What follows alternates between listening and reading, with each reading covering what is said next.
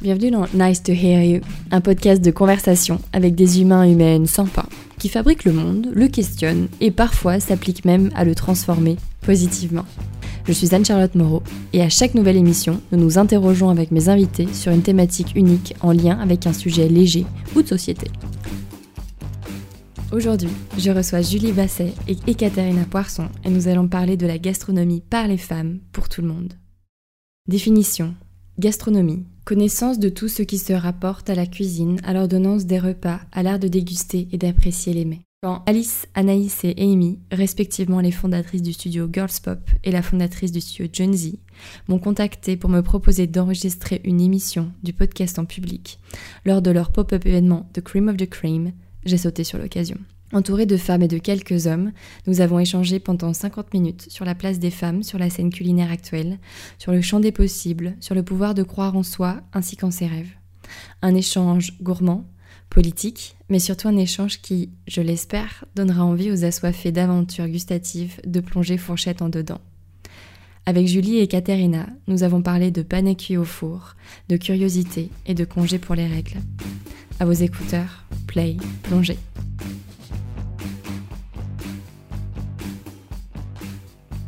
Bien moi je suis très émue euh, de recevoir euh, mes invités Julie et Ekaterina ce soir d'un Nice to You pour ce premier enregistrement en public, il faut le dire quand même. Euh, je tiens à remercier chaleureusement Alice, Anaïs, donc qui viennent de se présenter, mais le duo Girls Pop, et Amy, fondatrice du studio créatif Jonesy, d'accueillir au sein de leur pop-up événement The Cream of the Cream les oreilles attentives de nos auditeurs et auditrices ce soir, ainsi que les mots inspirants de mes invités.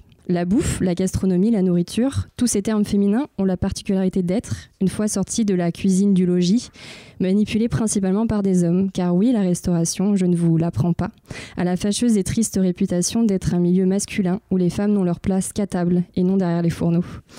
Elle travaille chaque jour à proposer ces femmes ces chefs, ces entrepreneuses culinaires, à proposer donc à nos palais curieux des mets nouveaux, des ribambelles de plats passionnants et des saveurs étonnantes.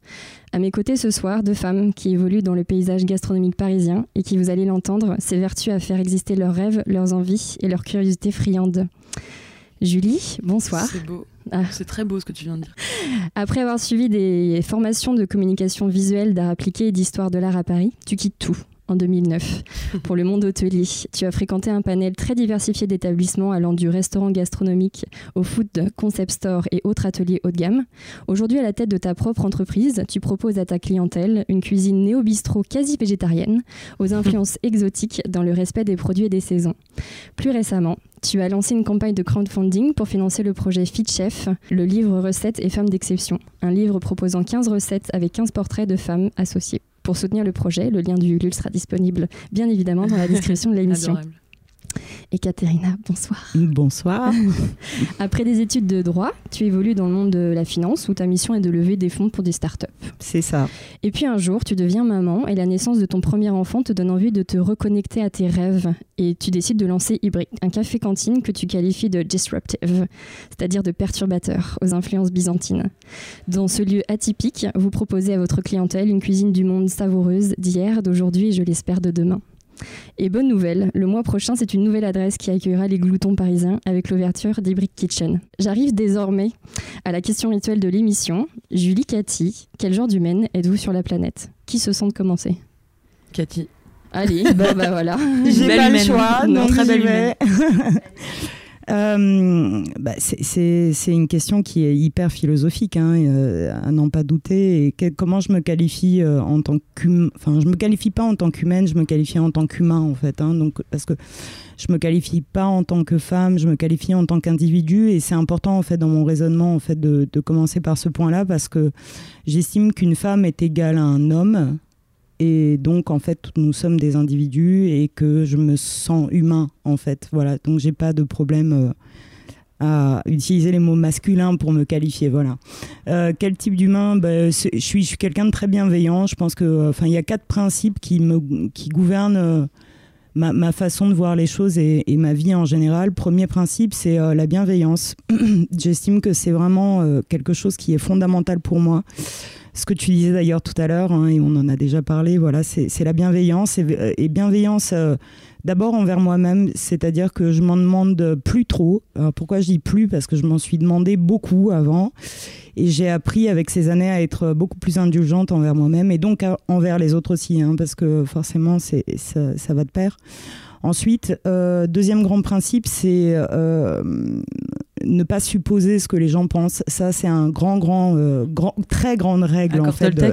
Voilà, on est d'accord et ça me sauve, ça m'a sauvé la vie en fait, hein, clairement. Donc je suppose pas ce que les gens pensent et je me suis habituée à demander parce que je, je pense qu'on a tous nos vérités. Donc ça, c'est le troisième grand principe hein, des accords Toltec. Euh, on ne, chacun a sa vérité, chacun a son point de vue. Euh, Bourdieu disait une phrase qui était vraiment euh, exceptionnelle quand il disait qu'on a des, on a des vues sur un point. donc en fait, il y a un point, il y a une situation et on, on l'envisage tous d'une façon différente avec notre vérité, avec notre expérience. Et puis, quatrième grand principe, bah, qui est celui de faire de mon mieux. Hein. C'est-à-dire qu'en gros, bah, la bienveillance envers moi-même, c'est ça. Donc en gros, on retourne on, retourne à la case départ de la bienveillance envers soi-même. C'est incroyable euh, que tu parles de tout ça parce que moi j'allais juste dire une seule phrase en fait à la base. je m'y attendais pas. Euh, j'allais juste dire je suis euh, une gentille humaine qui essaye de faire de mon mieux et voilà, je fais de mon mieux chaque jour. Donc c'est tout. Moi, c'est vachement moins long, moi. Du coup, t'as bien fait de passer avant moi. Mais ça, c'est bien résumé. Je fais de mon mieux. Je fais un max de trucs. J'essaye de pas m'ennuyer. Voilà, c'est tout. Dans Nice to You, on aime bien faire un détour par le passé pour mieux comprendre le parcours de nos invités. Julie, tu as grandi dans les Yvelines et Cathy en Roumanie. Quand vous étiez enfant, quelle place occupait la cuisine dans vos familles, vos environnements et vos quotidiens? Julie, c'est toi qui commence. Hein. Chacun eh son ben, tour. J'ai pas, j'ai pas grandi dans les Yvelines. Je suis née dans les Yvelines, mais j'ai grandi en Auvergne. D'accord la nuance a son Petite importance. nuance. Euh, c'était quoi la question déjà? Eh bien, du coup, en Auvergne, et quand tu étais enfant, euh, quelle place occupait la cuisine dans ta famille grande place. Sinon, je serais sûrement pas là aujourd'hui. Je serais pas, je ferais pas ce que je fais. Euh, grande place parce qu'on habitait à la campagne. avec le potager, tout ce que ça comporte. on faisait un max de trucs maison. mes parents, on adore manger, on adorait manger. Le couvert était toujours très bien mis. Euh, c'est limite si on se faisait pas taper euh, sur les doigts, si les couverts n'étaient pas bien alignés. C'est nous qui mettions, la table quand on était petite. Et puis on participait aussi à cuisiner. Euh, ma mère travaillait pas, on avait énormément de temps. on, on, regardait pas la télé du tout. Avec ma soeur, on avait tous les jeux, tout ce qui était possible et, imaginable dans le jardin et en cuisine. Et on aidait vachement ma mère. Donc voilà, gâteau au chocolat. Euh, confiture, en fait, euh, quotidien, ouais. Et voilà, et j'ai toujours tout aimé. Voilà, c'est très simple. J'aime tout. voilà. Euh, alors oui, j'ai grandi jusqu'à mes 7 ans en Roumanie, à, Bucarest, du temps de, de, bah, de la dictature. Et donc c'est vrai que euh, bah, il faut comprendre la situation à l'époque, c'est que bah il y avait rien, il y avait rien à manger en fait, hein, tout simplement. Donc en fait j'ai euh, j'ai une, une relation avec la nourriture qui est assez curieuse, mais je pense qu'on reviendra dessus. Euh, bah forcément, quand mes parents sont arrivés en France, ils ont redécouvert la joie de l'abondance, hein, parce que c'était pas le cas, c'était pas le cas sur les étals. Hein, tout simplement, il y avait rien. En fait, quand je dis rien, en fait, il y avait rien. C'est vraiment. Donc euh, en arrivant en France, euh, euh, ben, forcément j'ai découvert beaucoup de fruits, beaucoup de légumes qu'on n'avait pas, hein, parce que bah, à l'époque c'était beaucoup des pommes de terre. voilà, quand il y avait des pommes c'était bien donc pas grand chose. Donc moi j'ai découvert, la diversité alimentaire à, l'âge de 7 ans et surtout Hein, euh, je, vais le cacher, les Twix, euh, les nuts, euh, tout ça, hein, toute, cette, réjouissance pour un enfant, voilà. mais au-delà de ça, c'est vrai qu'il ne faut pas l'oublier, les Roumains, c'est, on est quand même un peuple de paysans, mais dans le sens noble du terme, c'est-à-dire qu'en fait, on a tous de la famille à la campagne, donc en général, on est des bons vivants et on est des gros mangeurs. Manger fait partie des premiers plaisirs qu'on expérimente dans la vie. Le contact d'un nourrisson avec la nourriture s'effectue souvent dès ses premiers souffles, ce qui expliquerait peut-être pourquoi cette même nourriture a une place si intime dans notre relation avec le monde. Bien qu'on attribue à la France une place essentielle sur la scène culinaire internationale, toutes les cultures partagent cette sensibilité précieuse et tissent autour de la cuisine des traditions uniques. À partir de ce postulat, bien manger serait-il donc un paramètre incontournable du bonheur? C'est une sacrée question, ça. Julie, tu. Non, mais la réponse, elle est dans la question, je trouve. Euh, ça fait partie des grands bonheurs, ça c'est clair. Très grand bonheur. Pour le cerveau, pour les papilles, mais, et pour les yeux, mais attends, pour le cerveau, hein, c'est vraiment euh, quelque chose de très chimique, la bonne bouffe. Donc, euh, oui. C'est-à-dire qu'aujourd'hui, par exemple, toi dans ton travail, est-ce que c'est vraiment quelque chose que tu as envie de développer, donner du plaisir aux gens et, je crois que je fais ça que pour ça. À chaque fois, je me dis mais pourquoi je fais ce métier? Et puis quand une fois que je l'ai fait, je fais ah, je sais pourquoi je fais ce métier. C'est tout, c'est juste pour ça en fait. Enfin, je pense à 90% en fait, c'est de la générosité. Plus que de la technicité ou essayer de proposer euh, quelque chose. Ah bah ça c'est du plus, bien évidemment. Mais, euh, mais oui, plus. Oui, c'est plus, plus important, je pense. La générosité, euh, t'attends, euh, le jugement de la personne en face c'est obligé. Donc toi, le pari, il est rempli quand tu vois un sourire euh, se dessiner sur le visage euh, Bien sûr. de tes clients et clientes. Bien sûr, je ne m'en lasse pas. c'est un réel plaisir à chaque fois. Cathy euh, bah, Ce que je disais tout à l'heure, en fait, hein, je vais revenir sur ce que je disais un petit peu lors de la précédente question. donc moi, j'ai un rapport assez curieux avec la nourriture parce que la nourriture m'a fait souffrir dans la première partie de ma vie dans le sens où, euh, bah, en arrivant, comme je vous l'ai dit tout à l'heure, en France, euh, bah, forcément, on mange tout et n'importe quoi, donc on, bah, on devient vite obèse, ce qui est normal, euh, voilà.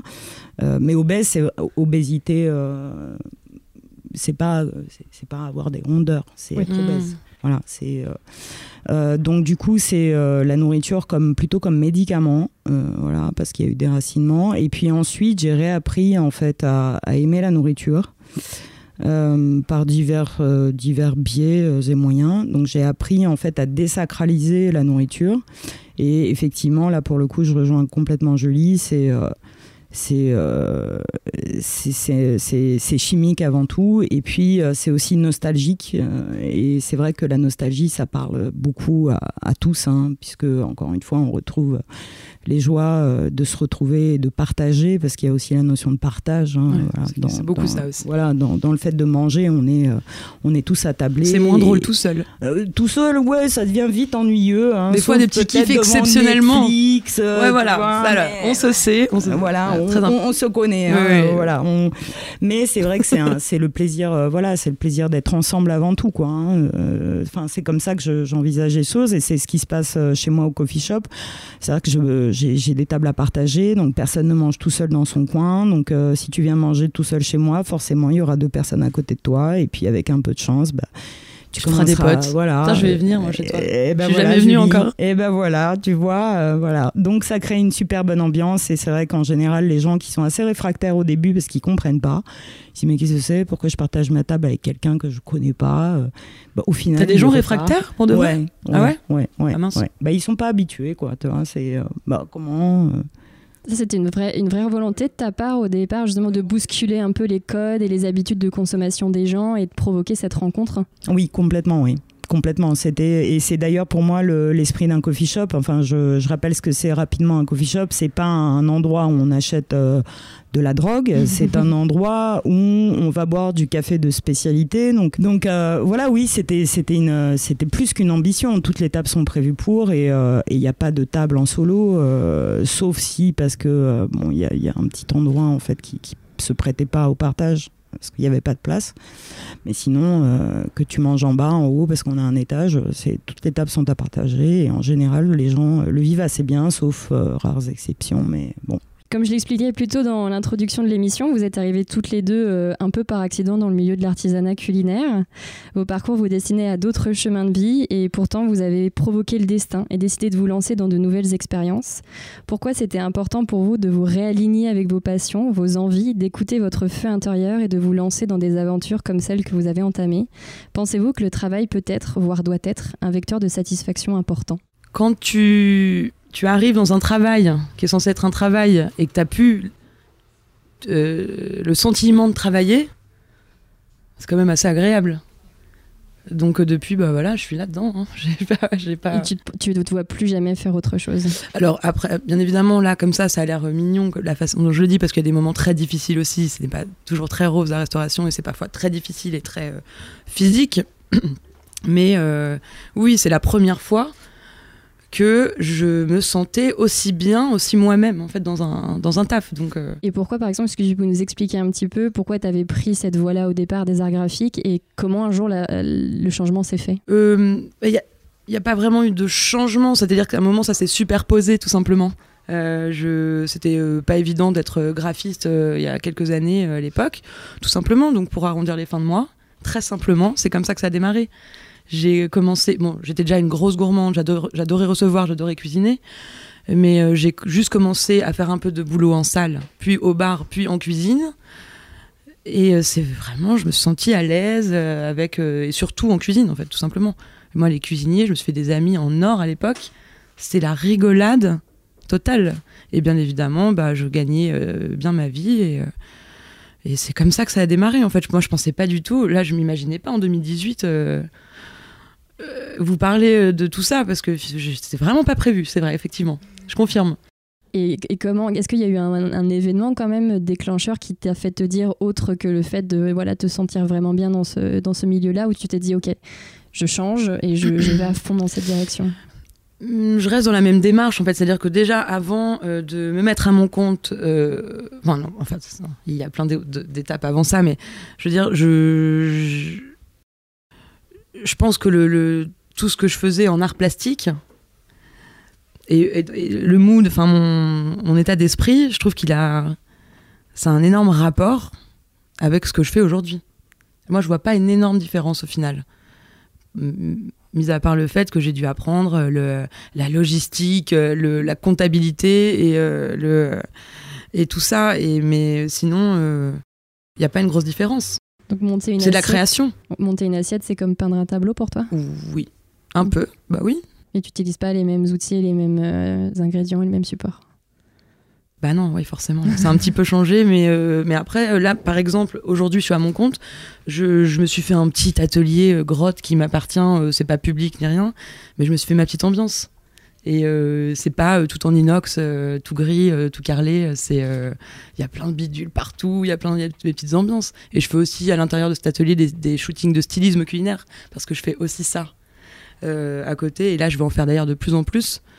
donc voilà, j'ai quand même toujours un pied dedans finalement. Quand j'évoque cette question, c'est quand aujourd'hui on parle beaucoup de burn-out, bore-out, brown-out, et que dans un contexte où on nous pousse d'un côté à l'excellence, où on nous pousse aussi un peu cette dictature du bonheur parfois avec les réseaux sociaux, des tout petits et des toutes petites, on nous dit qu'il faut réussir dans la vie, enfin en grande majorité. Et est-ce que c'est important d'avoir un travail qui nous plaît? Est-ce que c'est pas grave d'avoir un travail qui nous plaît pas? Et vous qui a priori quand même tirez beaucoup de satisfaction de, vos, de vos métiers, euh, voilà un peu votre vision en fait de tout ça Vu qu'au départ, vous n'étiez pas vraiment destiné à ça et un jour, vous vous êtes dit en fait, moi, je veux faire un truc qui me plaît.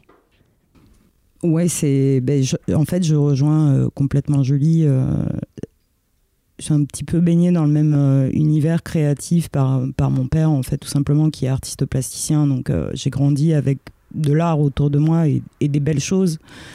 Euh, et, effectivement, je pense que euh, aujourd'hui, la restauration, c'est un des métiers qui nous permet euh, d'exprimer en fait une façon d'être et, et, on peut dire quelque chose. Donc c'est vrai que je regardais un reportage sur Monsieur Gagnère, ce grand monsieur, quoi, hein, et qui disait bah, moi, je suis un artisan. En fait, je suis pas un artiste et c'est vrai que ça m'a poussé la question, ça m'a poussé à, réfléchir sur cette question et me dire. C'est la modestie là quand même un petit peu. Mais, mais c'est un monsieur très modeste, je crois, hein, parce que c'est un, c'est un génie. Hein, euh, c'est voilà, c'est et du coup, ça m'a poussé à me poser la question. Alors moi, je ne suis pas du tout chef, hein, attention, mais je me suis posé la question du côté des chefs et, euh, je me suis dit, mais si quand même, il y, a une part de création qui est évidente. Et puis surtout, euh, l'artisanat, en fait, c'est de, dupliquer euh, des choses en grande quantité. Hein. C'est pas de l'industrialisation, mais c'est ça l'artisanat. C'est on duplique des choses là, la cuisine et notamment l'unicité existe euh, parce qu'il y a beaucoup de, grands chefs et, des chefs hein, qui, qui, euh, qui élaborent justement tous les jours des choses différentes et notamment bah, les chefs freelance. Hein, bah, là, ça nous laisse plus de liberté parce qu'avant, j'étais beaucoup plus exécutante. C'était beaucoup moins drôle. Voilà, c'est ça. Et bah, c'est le statut de chef, quoi. Hein, voilà, jusqu'au moment où on apprend et puis à un moment donné, on prend son envol et puis on, a tout ce langage. Mais c'est vrai que Euh, c'est vrai que le, statut de chef me fascine beaucoup en fait. Je, voilà. Alors après, concernant la révolution dans ma vie, c'est bah, comme je, te, je, le disais en fait, c'est ma fille. Ma fille a plein de rêves. Elle a 5 ans aujourd'hui, mais quand j'ai décidé d'arrêter mon métier qui était chiant, elle en avait trois et elle me parlait de ses rêves qui étaient de, de devenir une fleur. Je lui ai dit que c'est hein, pas mal, hein, c'est vraiment super ça Dépend où. Moi, j'aurais bien aimé. Oui, ça dépend où et dans quel contexte, c'est vrai. Mais comme ça, on va dire que bon, c'est un très beau rêve. Alors, je lui ai expliqué que le métier de fleur n'existait pas, mais c'était celui de fleuriste. Et puis, en fait, je me suis dit, ben non, mais en fait, si elle a envie d'être fleur, ben pourquoi pas au final. Donc, pourquoi je lui casse ses rêves? Performeuse fleur. Hein, voilà, exactement. Donc, c'est tout à fait, tout est possible. Voilà. Il y a plein de nouveaux métiers maintenant grâce à Instagram. Exactement, on peut envisager plein de choses, mais c'est surtout ce que tu disais, c'est euh, tout est possible, crois en tes rêves en fait. Et donc à partir de là, je me suis dit, mais qu'est-ce que je fais? En fait, mes parents m'ont éduquée à être la meilleure et la première de la classe, comme beaucoup de filles en fait, parce que je pense que l'éducation des filles, c'est ça, c'est nos petites névroses, euh, d'être la meilleure dans tout ce qu'on fait. Voilà, on se, on se pousse euh, tout le temps à donner le meilleur de nous-mêmes, hein, parce que c'est comme ça qu'on nous a éduqués, je pense, en grande partie. Et puis un jour, ben, je, je me suis dit, ben, ben non, en fait, j'ai plus envie de faire plaisir à mes parents. Parce que je pense qu'il faut se faire plaisir aussi avant tout euh, à soi-même. Et donc, euh, voilà, j'ai foncé. Et du coup, à toutes les personnes qui voudraient se lancer dans le milieu de l'entrepreneuriat, mais dans le milieu de la cuisine, qui apparaît aussi comme un, secteur d'activité très difficile et parfois voilà avec cette image où c'est pas facile d'y accéder parce que c'est des horaires contraignants. Qu'est-ce que vous auriez envie de leur dire euh, justement que c'est possible de comment vous, vous arrivez à concilier tout ça et les contraintes et les avantages et donc du coup à tirer de la satisfaction dans ce que vous faites au quotidien et évoluer tous les matins pour faire ce que vous faites? Bah, tu te lèves tous les matins parce que tu aimes ce que tu fais. Donc voilà, déjà à partir de là, on ne rentre pas dans la restauration. Il faut vraiment aimer ce que tu fais. Oui, tout à fait. On ne rentre pas dans la restauration si on a le moindre doute, parce que c'est vrai que c'est un métier qui est euh, très preneur et très chronophage. Donc c'est un métier qui est physique. Euh, c'est un métier où il faut avoir les nerfs solides, il faut avoir des compétences diverses et variées. Donc en fait on devient jongleur. Hein. donc euh, voilà, un coup on est comptable, un coup on est pardon, un coup on est comptable, un coup on est on est euh, manutentionnaire, serveur, manutentionnaire, manutentionnaire, euh, râleur, râleur, euh, chiant, chef d'entreprise, manager, stressé, beaucoup de stress, blagueur. Bon, vas-y, je dérive, excusez-moi, pardon. Mais, mais, tu as complètement raison. Et c'est ça, en fait, la difficulté, c'est d'avoir plein de manteaux différents et de mettre le manteau adéquat à la situation. Et ça, c'est très, très compliqué. Voilà. Et surtout, euh, ce que je recommande, si vous voulez vous lancer dans la restauration, il faut s'entourer des bonnes personnes. Il ne faut pas faire ça tout seul. Et toi, Julie, cet équilibre, toi, tu le trouves comment? Est-ce que tu as des astuces, des recettes, sans faire de mauvais jeux de mots, pour réussir justement Alors, se lancer dans la restauration, je pense que ça, enfin, je pense que ça s'improvise pas. Maintenant, bien évidemment, il y a de la place pour tout le monde. Il y a de plus en plus de personnes qui se lancent. Euh, qui se reconvertissent de plus en plus. Euh, après, là, on parle de, on parle de quoi? Parce qu'après, il y a plein de corps de métier dans la restauration. C'est ça le truc. Donc, euh, je pense qu'il est plus facile de devenir, de monter une entreprise de traiteur que vraiment de gravir les, gravir les échelons dans une, dans une brigade. C'est pas la même chose. Mais voilà. Mais c'est possible. Tout est possible. C'est illimité. tu n'as même pas besoin d'avoir de diplôme, d'avoir fait les plus grandes écoles. Moi, même ça, j'y crois même pas. Je pense que tout se joue euh, ben, avec ta personnalité et euh, ta force et, ta passion, tout simplement. Et donc voilà, il faut vraiment être passionné. Euh, dans les couples hétérosexuels, les statistiques nous disent que les femmes passent près d'une heure par jour au fourneau, soit quatre fois plus de temps que leur conjoint, alors même qu'elles bataillent à s'imposer dans le milieu très sexiste de la gastronomie. En France, 94% des chefs sont des hommes. De la culture des produits à la construction de mets dans nos assiettes, l'exercice se conjugue principalement au masculin. Pourquoi, selon vous, les métiers de la bouche sont autant genrés, normés Pourquoi les femmes doivent mettre les bouchées doubles pour se faire une place en cuisine? Waouh, en plus tu nous as sorti des chiffres. En plus, je voulais chercher des chiffres avant d'arriver ici, mais euh, je le savais que tu allais faire. je suis là pour ça. Mais euh, moi, je cuisine pas du tout chez moi. Je suis, c'est horrible, c'est le cordonnier le plus mal chaussé. Donc du coup, je rentre pas dans ces statistiques-là. Enfin, je cuisine pas du tout chez moi. Je cuisine euh, pas, euh, malheureusement, pas tous les jours. Et, c'est de temps en temps que j'ai envie de faire plaisir, que vraiment je me chauffe et que je fais quelque chose de très sympa. Mais c'est pas tous les jours. Sinon, tous les jours, moi, c'est pas, euh, c'est pas dans un pays. Enfin, de toute façon, c'est partout dans le monde en réalité. C'est voilà, c'est point. Société patriarcale. C'est en train de changer. Ça va changer tout doucement, mais ça va changer. Et on en reparle peut-être dans 50 ans, vraiment. Je pense, hein. C'est en train de changer. Est-ce que toi, par exemple, t'as vraiment ressenti ce truc de t'es une fille et du coup, on te donne pas ta place? On te, on te donnerait, on t'aurait pas donné la même place si t'avais été un garçon, par exemple? Euh, Est-ce que j'ai ressenti des obstacles, tu veux dire, dans la, le...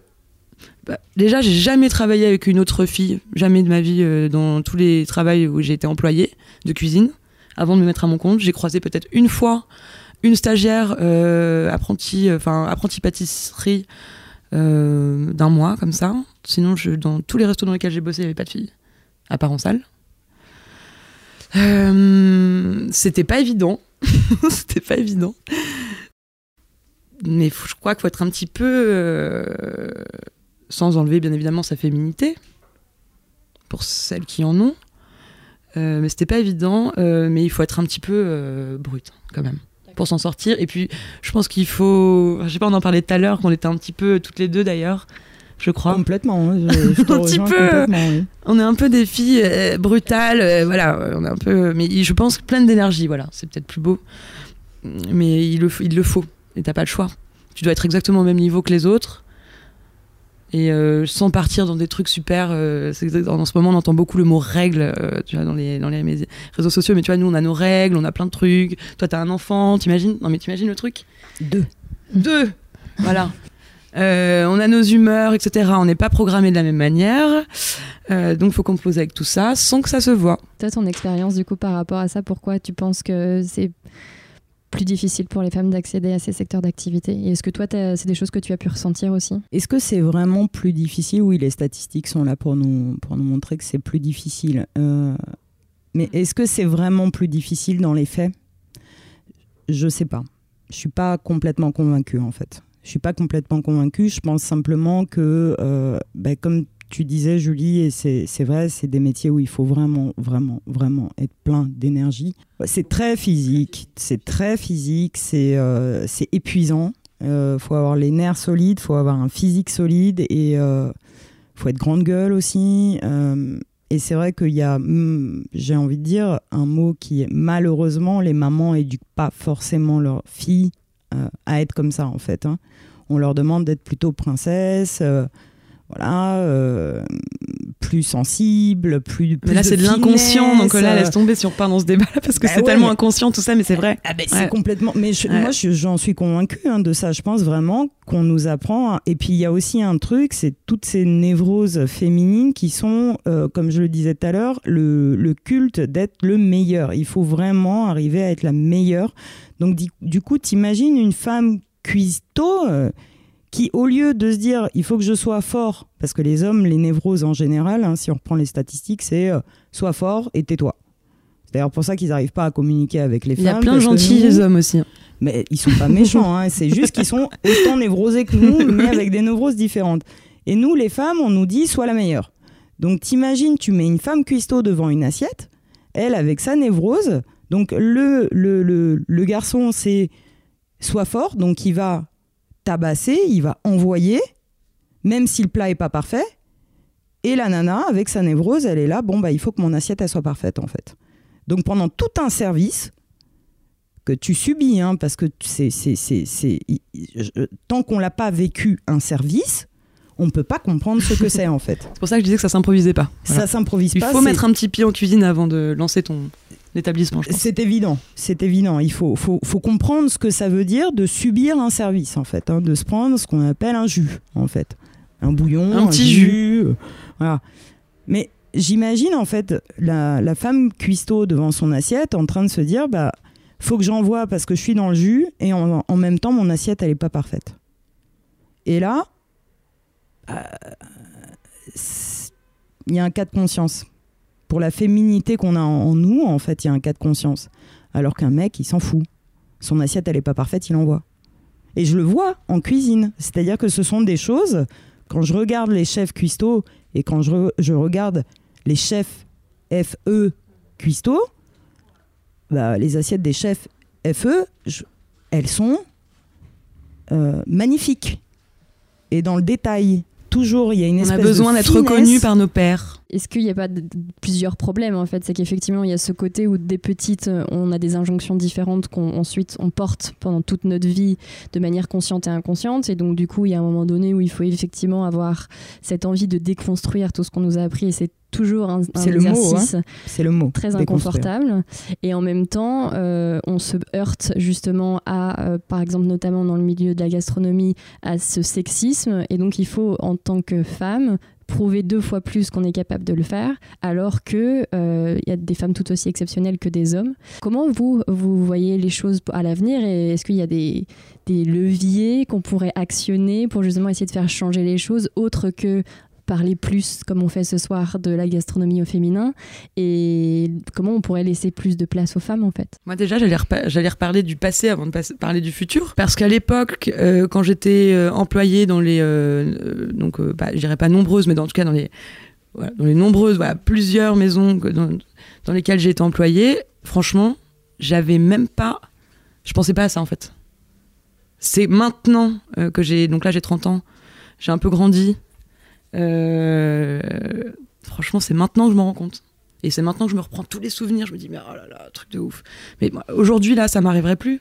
Avec mon caractère actuel. Mais en même temps, si j'avais pas vécu ça, je ne serais pas qui je suis aujourd'hui, tu vois le truc.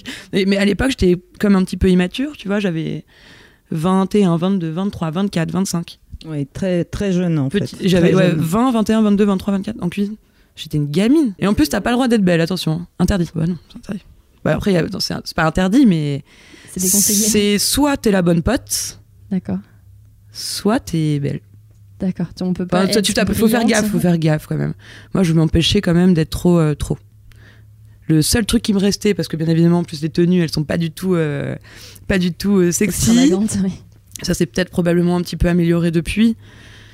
Mais euh, les tenues avec les chaussures de sécu, l'espèce de baggy horrible, ah, taille tu, haute. tu, avais le, le, gris là. Ah c'était beau. Mmh. c'était le seul truc qui te restait, ta marque de fabrique, c'était ton petit bout de rouge à lèvres, puis qui bien évidemment s'est effacé au bout d'une heure.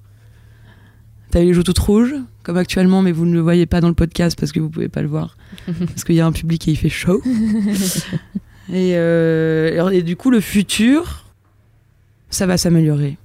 Mais c'est quoi, par exemple, en laissant justement les femmes pouvoir s'exprimer, pouvoir avoir une coupe de cheveux qui est excentrique ou pas, ou les laisser. Euh, c'est en train de changer. Il y a plein, même les garçons, ça y est, il y a plus de toc et tout. Enfin, là, on parle du, il y a le gastronomie, la gastronomie, les hautes, les brigades, les étoiles, etc. C'est pas le même monde que plein de super très bons néo bistrot et euh, etc. C'est vraiment ce, monde-là, la militaire, là, de la gastronomie, je pense, il n'est pas prêt de changer tout de suite non plus. Hein, faut... Mais euh, il y a quand même, euh, moi je trouve que ça évolue vachement. C'est cool, ça devient de plus en plus cool, je trouve. Hein. Il y a plus de liberté et même la cuisine est en train de changer. Le style est en train de changer. C'est beaucoup plus, un peu plus, plus libre, ouais, un peu plus fou, je pense. Donc ça change. Et donc c'est je positive. D'accord. Mais est-ce que le changement passe pas justement par euh, l'évolution de tous ces cafés néo-bistro où ça devient super et les femmes ont leur place et du coup ça va donner peut-être envie euh, à la gastronomie Non, mais il y a de plus en plus de femmes, c'est tout. D'accord. De plus en plus, on est très peu nombreuses. J'avoue que là, tu me demandes tout de suite euh, de, de, citer 10 femmes chefs que, qui m'inspirent. Je, t'avoue, je ne suis pas sûre de répondre à, la question. Il n'y en a pas assez, mais il en faut plus, mais c'est en train de changer. Voilà. Toi, Cathy, comment tu vois tout ce monde-là? Comment tu, tu vois ces, changements à venir ou qu'il faudrait en tout cas déclencher? Moi, je les vois avec ma maigre expérience, hein, contrairement à Julie qui est là depuis euh, beaucoup plus longtemps que moi. Moi, je, je, suis arrivée dans, un, dans le nouveau monde dont, dont parle Julie. Donc, j'étais pas là avant. Je sais pas comment ça se passait.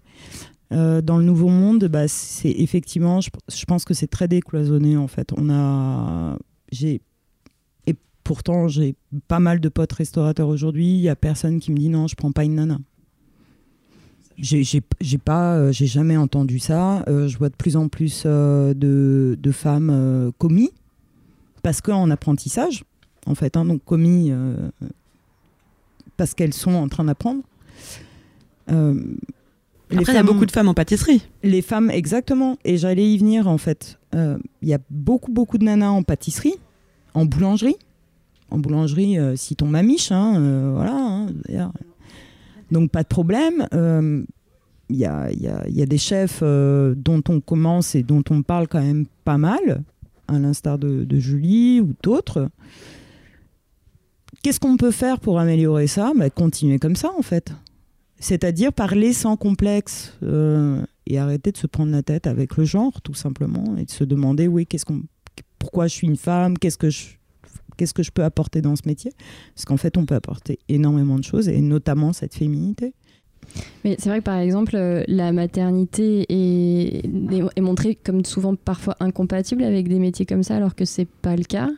Il y a plein de femmes qui, dans les métiers de la gastronomie, mais dans d'autres métiers en fait auxquels on n'accorde pas d'importance parce qu'elles sont des femmes et qu'on dit non mais en fait un jour tu vas avoir un enfant où tu as déjà maman et du coup les horaires sont contraignants, il faut travailler les week-ends et donc ça c'est juste c'est possible en fait. Il faut dire que c'est possible et que et que ça marche. Euh, toi qui es maman, est-ce que toi c'est des choses où parfois Moi on- qui est chef d'entreprise surtout. en plus C'est Ah oui, c'est pas une question d'être maman, tu vois. Là, je te Mm. parle en tant que chef d'entreprise. Alors, c'est vrai que euh, il y a toute la question de savoir comment on fait pour remplacer la personne, parce que quand tu es dans une TPE, euh, c'est problématique, hein, et c'est problématique tout simplement parce qu'on a nos habitudes avec une personne, donc. euh, elle fait partie, euh, surtout, surtout la, chef, hein, elle fait partie quand même, c'est le cœur, hein, c'est le réacteur quoi, de la centrale nucléaire. Donc du coup, si effectivement il y a la maternité derrière, bah, c'est, on a peur, mais en tant que chef d'entreprise, tu vois, moi en tant que femme, au contraire, je serais mais super heureuse, tu vois, parce que je l'ai connue deux fois. Mais en tant que chef d'entreprise, c'est ma chef s'en va, qu'est-ce que je fais? Ça y est, je suis à poil. C'est vrai, je suis à poil. Qu'est-ce que je fais? Mon entreprise s'écroule sans elle. Alors, euh, est-ce que c'est euh, quelque chose qui m'empêcherait de prendre en tant que chef une, une femme? Non, parce que moi, mon coffee shop, je l'ai commencé avec euh, une chef femme, tu vois, donc ça n'a jamais été un problème. Mais c'est un facteur de stress supplémentaire. Et quand tu es chef d'entreprise en France, alors excuse-moi de pas axer mon débat sur la femme, tu Mhm. vois, Non, non, mais vas-y, là, je vais l'axer en fait sur la problématique du chef d'entreprise en France et notamment de la TPE, tu vois, de la très petite entreprise. Il n'y a rien qui est fait par les pouvoirs publics pour aider l'entrepreneur, à part de rares petites choses pour lancer ta boîte. Mais sinon, ensuite, on te dit débrouille-toi avec tes problèmes. hein. Donc débrouille-toi pour payer ton comptable, débrouille-toi pour payer l'URSSAF, débrouille-toi pour payer le fisc, débrouille-toi, puis débrouille-toi aussi pour pas être trop cher, pour pas décourager tes clients, tu vois. Enfin, voilà, donc euh, il faut, voilà, Ce- c'est un facteur de stress en plus, mais est-ce que ça me découragerait de prendre une femme? Absolument pas. Et qu'est-ce qu'on pourrait faire? C'est justement peut-être si les pouvoirs publics mettaient en place des choses pour que tout Exactement. le monde puisse. euh, C'est ce que j'allais te dire. Euh, ce qu'il faudrait, effectivement, c'est que les pouvoirs publics, à un moment donné, s'il y a une possibilité, parce que y a, tu sais, on va te dire qu'il n'y a pas d'argent aujourd'hui en France. Il n'y a plus d'argent. C'est fini cette histoire. Part pas en politique, là, on est sur un podcast, on est euh, the cream of the cream. Tu vas te Donc, Faut pas me lancer non plus, attention. Le podcast qui part en sucette. bah, ce sera bien la première fois. Hein, faut bien- bah, dès qu'il est Fallait question pas de nous inviter. nourriture, hein, fallait pas nous inviter. Hein, voilà. Mais, mais oui, les pouvoirs publics, bien entendu, peuvent faire quelque chose. C'est évident. Après quoi, voilà, c'est une vaste question. Bah, dans d'autres pays, il y a plein de pays, là, ça y est, il y a des congés quand t'as tes règles. C'est pas mal ça. Non, mais c'est hyper utile. Moi, euh, je suis désolée de parler de ça. Non, non, mais au contraire. Il m'est arrivé vraiment, c'était impossible d'aller travailler tellement j'avais des douleurs. J'y suis allée. C'est débile. Ça, c'est vrai, ouais. C'est complètement débile. J'ai, j'ai, j'ai fait, j'ai- ça m'est déjà arrivé de faire des malaises au taf. Je suis inutile. Laissez-moi. Alors, tu sais, Genre, deux jours, c'est tout. Après, je reviens. Je suis au max. Ou décalé, ou je sais pas, mais bon, je sais pas comment c'est dans les autres pays, mais euh, il y a plusieurs pays là qui font ça. Ouais. Et d'ailleurs, je rebondis là-dessus parce en que avance. j'ai- j'ai vu un petit peu euh, dans, dans mon ancienne vie un cas de figure qui a été, euh, mais pour moi, profondément scandaleux. J'avais une collègue de travail qui avait des règles douloureuses parce qu'atteinte d'endométriose. Et ceux qui, celles finalement qui étaient les moins tolérantes avec elle, c'était des nanas. Donc c'était, les mecs disaient oui, bien sûr, rentre à la maison, il n'y a pas de souci. Et les femmes disaient ah mais je suis sûre qu'elle ment. Entre elles. Euh, sont parfois cruels. Euh, très cruel, tu vois. Donc euh, c'est vrai que j'ai tendance à remarquer une, bah, même dans le secteur de la restauration, bah, parfois une malveillance entre femmes. Et ça, c'est ça, je trouve que c'est profondément, c'est beaucoup plus cruel que la malveillance d'un homme envers une femme. Parce que pourtant, on a les mêmes problèmes en fait. Hein.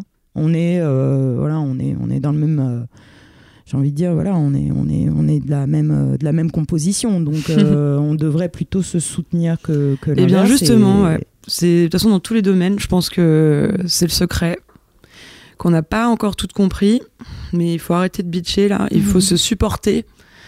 C'est hyper important, sinon ça sert on n'y arrive pas. Hein. Ça sert à rien d'être féministe tout seul, hein, en fait. C'est ça.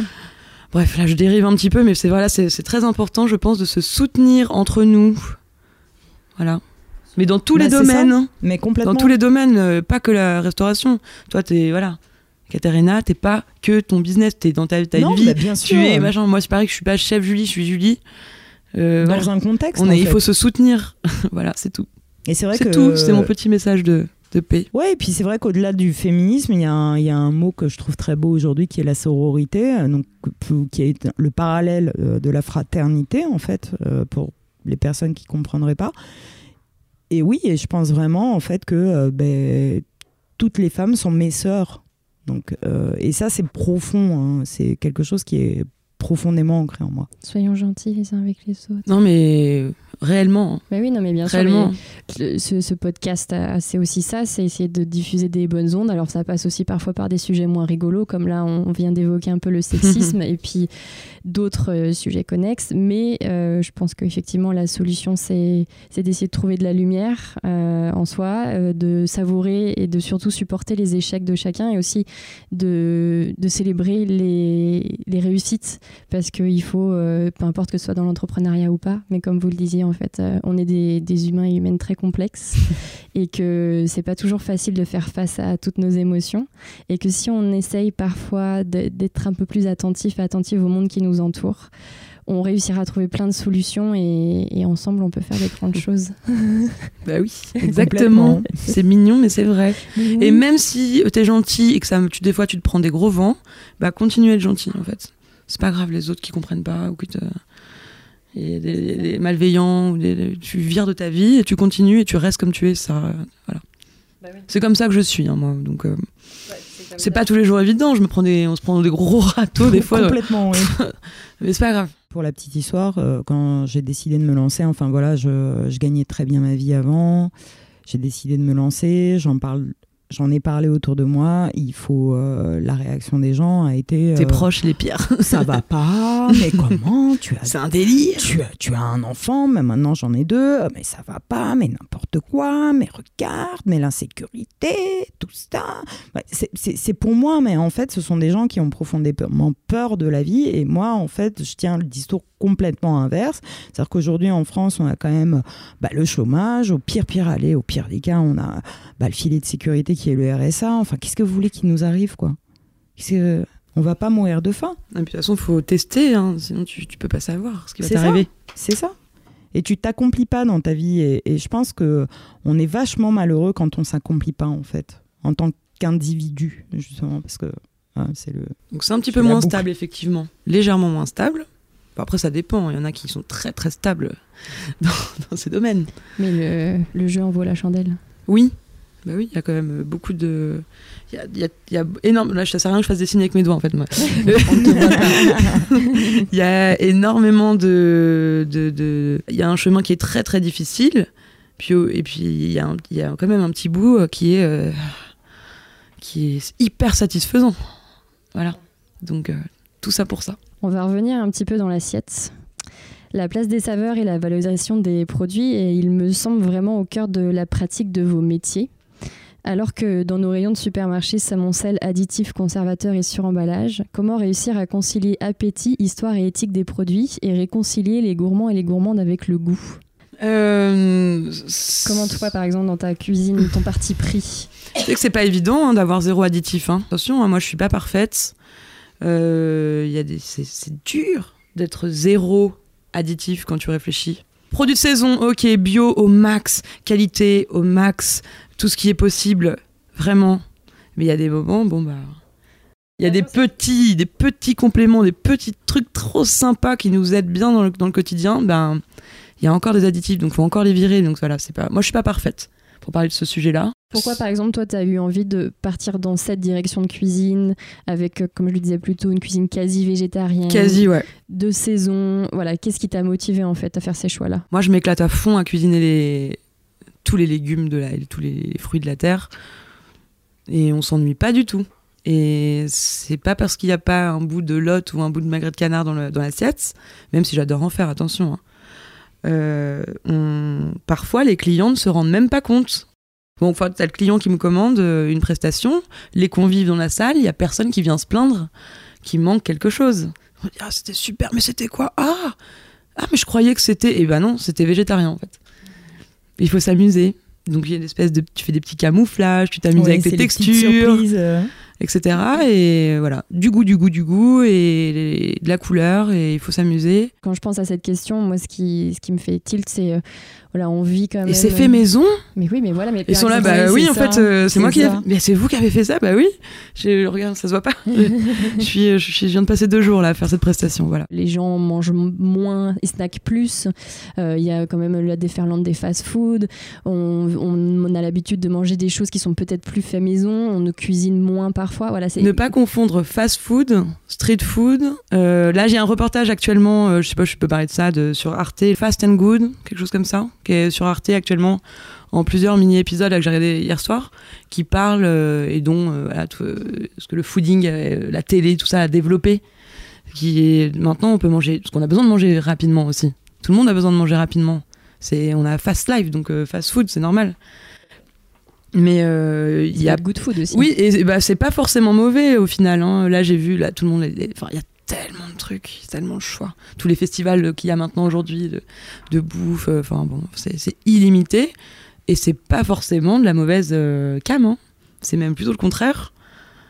Et moi j'adore la street food. Voilà, voilà mais ça, regarde comment. Mais euh, c'est pas forcément. le, manger vite, c'est pas bien ça c'est pas bien, on le sait, manger vite, là ton cerveau il assimile mal, blabla, ça on sait que c'est pas terrible pour la santé. Mais euh, tout ce qui, là tout ce qui se propose partout, le même, je vais, je vais venir manger chez toi, hein. je te promets. Mais t'es obligé en fait. je suis obligé. Euh, moi tous les concepts de cantine justement, voilà, tous les gens qui font des tacos maison, des, des kebabs maison, etc. Moi, je trouve pas que ce soit de la mauvaise bouffe, en fait. Justement, c'est la qualité, ce que je ah disais plutôt, les saveurs qui sont très importantes et, ce choix-là. Nouvelle génération, là, hein, qui est en train de se passer là aussi beaucoup de jeunes restaurateurs. Mais je pense que voilà, c'est un peu le. je pense qu'il y a quelques années, c'était un petit peu marketing d'écrire bio, bio, bio euh, partout. Puis maintenant, c'est vraiment pour de vrai. Euh, Quasiment militant, en fait. Oui. Et, toute cette génération-là, 15, 25 ans, ça y est, ils ont envie de se mettre bien. Les ados, ils ont envie de manger des, smoothies euh, green detox. Ouais, ils ont compris que le yop, s'il n'y avait pas de lait. Puis c'est beau sur Instagram aussi de manger un green detox. C'est vrai que ça fait bien en photo. et à Uric, comment on choisit euh, les saveurs, les mets? Pourquoi ce parti pris en fait de cuisine qui mélange plein euh, de saveurs et qui, du coup crée quelque chose d'assez unique? Alors déjà, moi, le grand principe, c'est si je donne pas à manger à mes enfants, je donne pas aux gens qui viennent me voir. C'est comme ça, c'est clair. C'est un principe de Voilà, c'est un principe qui est simple. Euh, donc à partir de là, forcément, on part de matières premières, euh, un maximum. Je rejoins Julie, je pense que zéro additif, c'est compliqué parce que ça oblige en fait à vérifier chaque. Donc on peut malheureusement dans notre structure pas faire ça parce que ben, on est pris par le temps euh, et par des préoccupations financières aussi parce qu'il faut pas se leurrer quoi. Il, faut faire. Moi je fais quand même vivre. Aujourd'hui, euh, grâce à Ibrick et notre travail, on, est, on est cinq à vivre quand même, euh, dont, et puis des familles aussi. Donc du coup, je pense que c'est important de le dire, euh, qu'il y a un écosystème autour d'Ibrick qui est très important. Donc du coup, on fait attention effectivement à nos food costs pour continuer en fait à vivre, tout simplement. Et bah, bizarrement, ce qui coûte le moins cher, c'est quand même les produits de saison. Eh ben oui. Bah, voilà, c'est bizarre. Hein. c'est bizarre. Incroyable. Comme c'est bizarre, voilà. Donc faut le dire. Euh, bien entendu, il y a aussi un, parti pris de notre part euh, de travailler avec de la matière première euh, pour défendre certaines valeurs, notamment faire du bien aussi à bah, notre environnement et ne pas encourager la surproduction.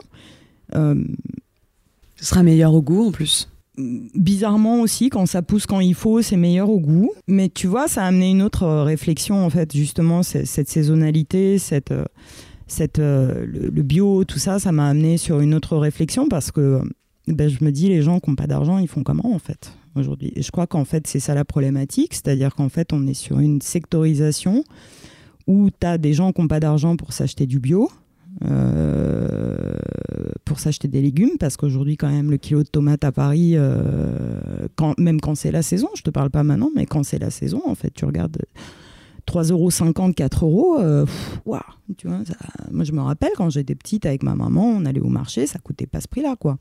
Il t'arrive à partir de matières premières pour avoir un produit fini, je salue déjà la démarche. Ce qui est important, c'est de cuisiner maison déjà et euh, de prendre le temps de se faire des choses maison et de saison au maximum. Et si tout le monde faisait ça, déjà, on serait tous en, meilleure santé. Voilà. Et la planète aussi. Et puis tes gamins aussi, tu les grandis avec des, des matières premières, c'est-à-dire qu'en fait, ils savent quel goût ça a, le potiron. Exactement. Et ils sont pas ensuite effrayés par bah maman qu'est-ce que c'est? Ça bah c'est un panais ou voilà, c'est j'aime pas. C'est carottes blanches, mais qu'est-ce que c'est Tu vois, c'est voilà tout simplement en fait, c'est mmh, leur faire curieux. découvrir euh, la matière première. Et moi qui suis une maman qui est quand même super occupée, il faut dire ce qui est. Bah, qu'est-ce que je fais? J'arrive chez moi, je prends un panais, un topinambour, un potimarron, je coupe tout en gros carré, je mets euh, de l'huile d'olive, du cumin et j'allume mon four. Je Rôti. au four. Et puis merci. Au La vie. La vie et les gamins ils sont super contents, ils adorent. Je sens qu'on est sur une bonne lancée de bonne énergie. On va clôturer l'émission avec euh, chacune une pensée positive à partager avec nos auditeurs et auditrices. Ben, moi j'aimerais dire que euh, effectivement avec mon expérience aujourd'hui, euh, la cuisine et, le goût c'est le bonheur et que malgré tout ce qu'on a dit aujourd'hui, ben, avec la nourriture on fait ce qu'on veut, on s'amuse dans la mesure du possible et qu'effectivement il me semble quand même que le plus important, c'est ça, c'est de prendre plaisir. Donc, même si vous mangez un sneaker, c'est pas grave. Si vous prenez plaisir, bah non, c'est pas tout grave. ce qui compte. Euh, malgré les hauts et bas euh, du, métier, pour rester dans le cadre, de, dans le sujet de ton émission, euh, je suis très heureuse d'être là aujourd'hui parce que j'ai énormément appris moi avec tout ça. tant en tant que de femmes en cuisine à l'époque, quand j'étais encore employée, qu'aujourd'hui, on est, on est des chefs d'entreprise. Donc, euh, voilà. Moi, je pense que j'ai. Voilà. Et puis, tu, tu croises tellement d'humains, t'apprends. Voilà. Et je suis très, très contente d'avoir grandi avec tout ça. Donc, il ne faut pas hésiter euh, à créer des relations, créer des rencontres. En fait, peu bah, importe C'est que ça. Hein. Fait. Oui, bah oui, c'est que ça. Puis à transmettre, peut-être aussi. Oui, donner. Et puis, Positif Faites-vous des bisous, arrêtez de. arrêtez d'avoir honte de l'amour, aimer l'amour. C'est compliqué, je te jure. mais non, c'est finalement très simple. Mais oui, mais non, parce que c'est pas simple pour tout le monde. Alors que c'est simple. simple. Merci beaucoup, les filles. bah, merci. merci. Merci à Julie Basset et Katharina Poisson d'être venues questionner la gastronomie avec moi. Retrouvez les références de l'émission ainsi que des photos de notre échange sur le tout nouveau site média www.nicetohearyou.fr. Si vous aimez l'émission, dites-le nous avec des étoiles sur iTunes et partagez l'info dans l'oreille d'un ou d'une amie. Pour continuer la discussion et multiplier les ondes positives, rendez-vous sur Instagram at nthy underscore podcast. Des bisous tendres sur vos tympans et à très vite.